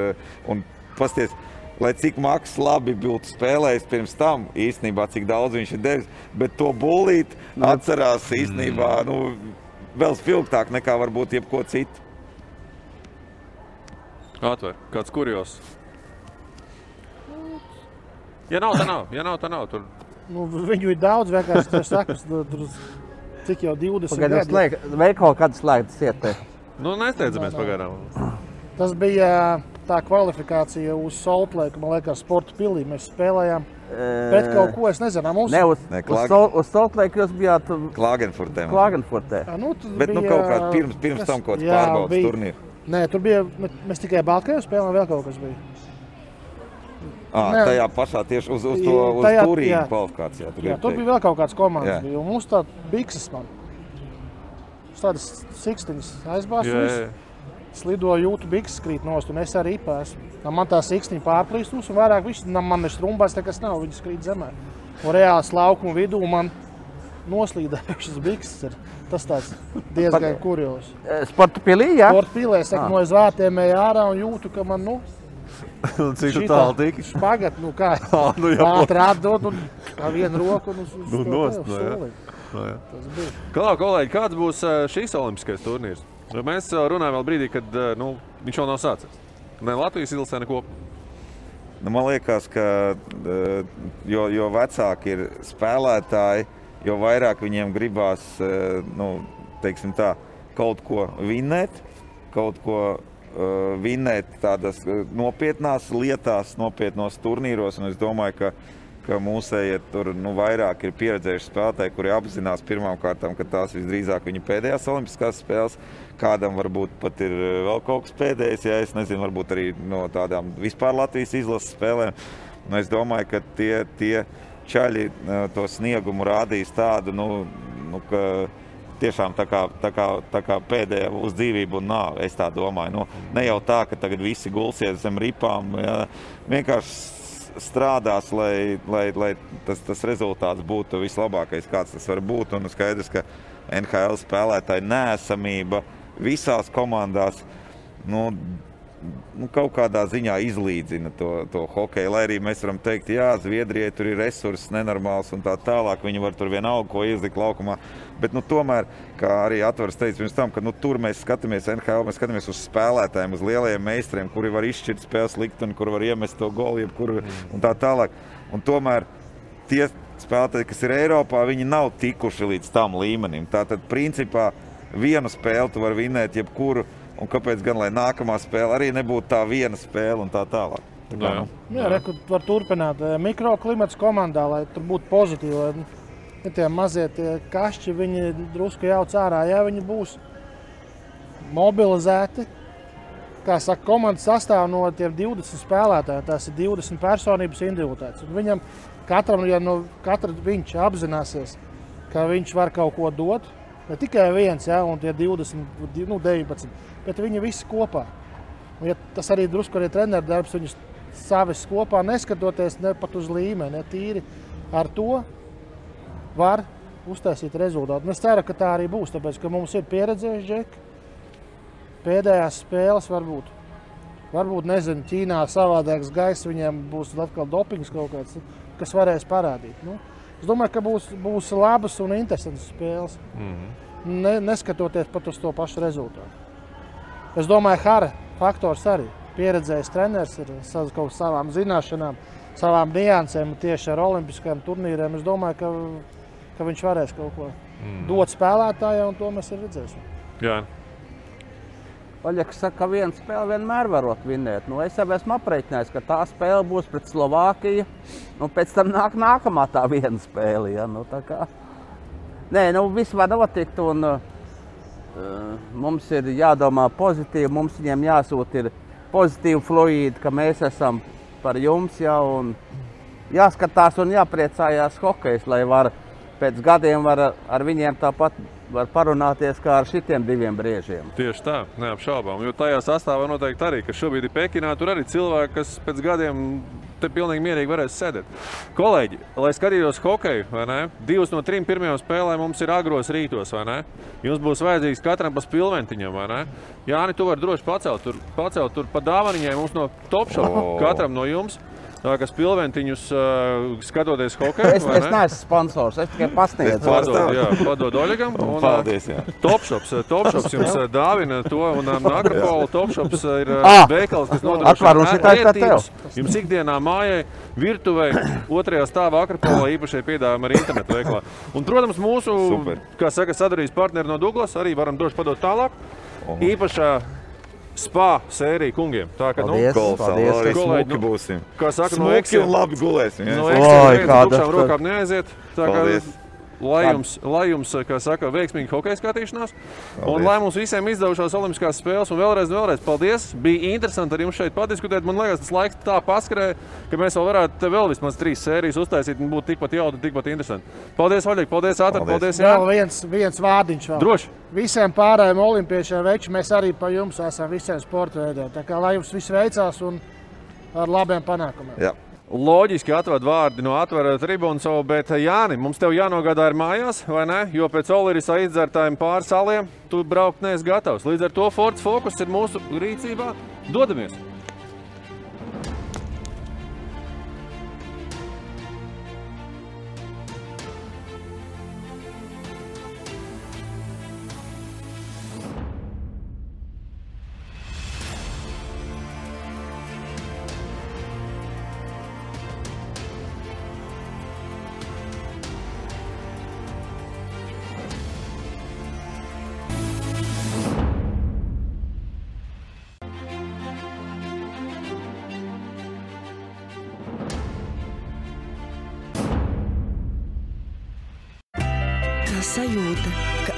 Tikuši pie visa kārotā un par pašu izdevīgāko cenu. Labākais deals - ziemas izpārdošana Akropolē, atlaides līdz 70% un plašākā izvēle viena vieta - Akropole. Mm.